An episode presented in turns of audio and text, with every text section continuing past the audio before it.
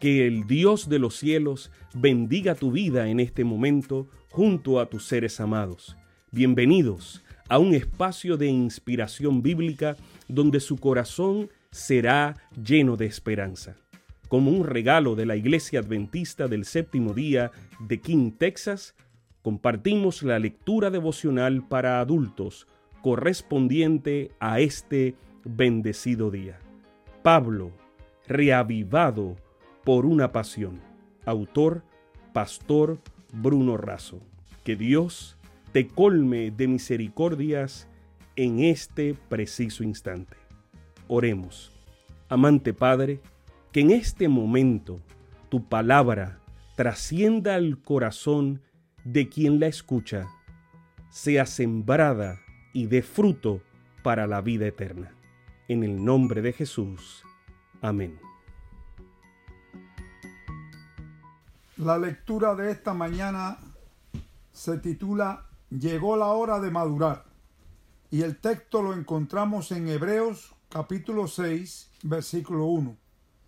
Por tanto, dejando ya los rudimentos de la doctrina de Cristo, vamos adelante a la perfección.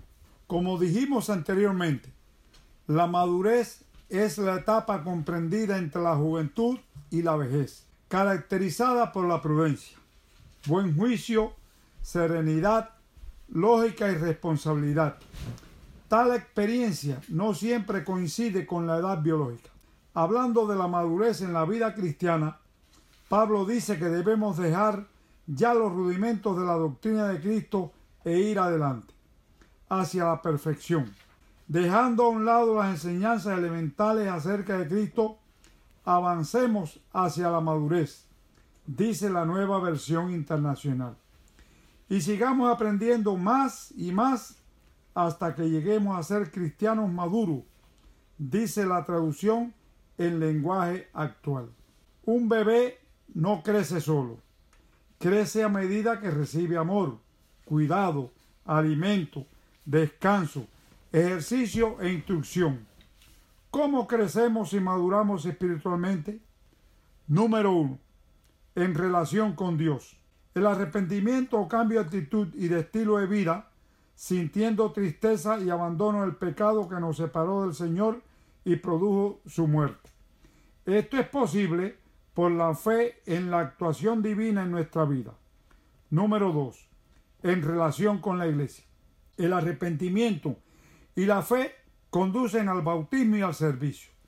El bautismo, como aceptación del plan de Dios y la puerta de entrada a la iglesia, y la imposición de manos como un símbolo de vidas dedicadas a Dios y al ministerio. En un sentido más amplio, cada verdadero discípulo nace en el reino de Dios como misionero. El que bebe del agua viva llega a ser una fuente de vida. El que recibe llega a ser un dador. La gracia de Cristo en el alma es como un manantial en el desierto, cuyas aguas surgen para refrescar a todos y da a quienes están por, por perecer avidez de beber el agua de la vida. Esto se encuentra en el Deseado de todas las gentes, página 166. Y número 3, en relación con el futuro. Crecemos y progresamos en la vida cristiana sabiendo que hay un juicio final que enfrentar y que la vida no termina en la muerte, tanto para los justos vivos transformados como para los justos resucitados. Hay un destino de eternidad. El fundamento es importante, pero no es suficiente si queremos tener el edificio completo.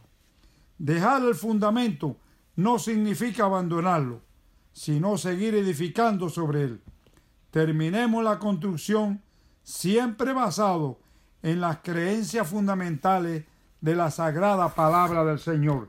Que tengan un muy bendecido día. Sabemos que esta lectura ha bendecido su vida. Compártala, compártala con alguien más e invítele a suscribirse en nuestro canal para mayor bendición. Puede también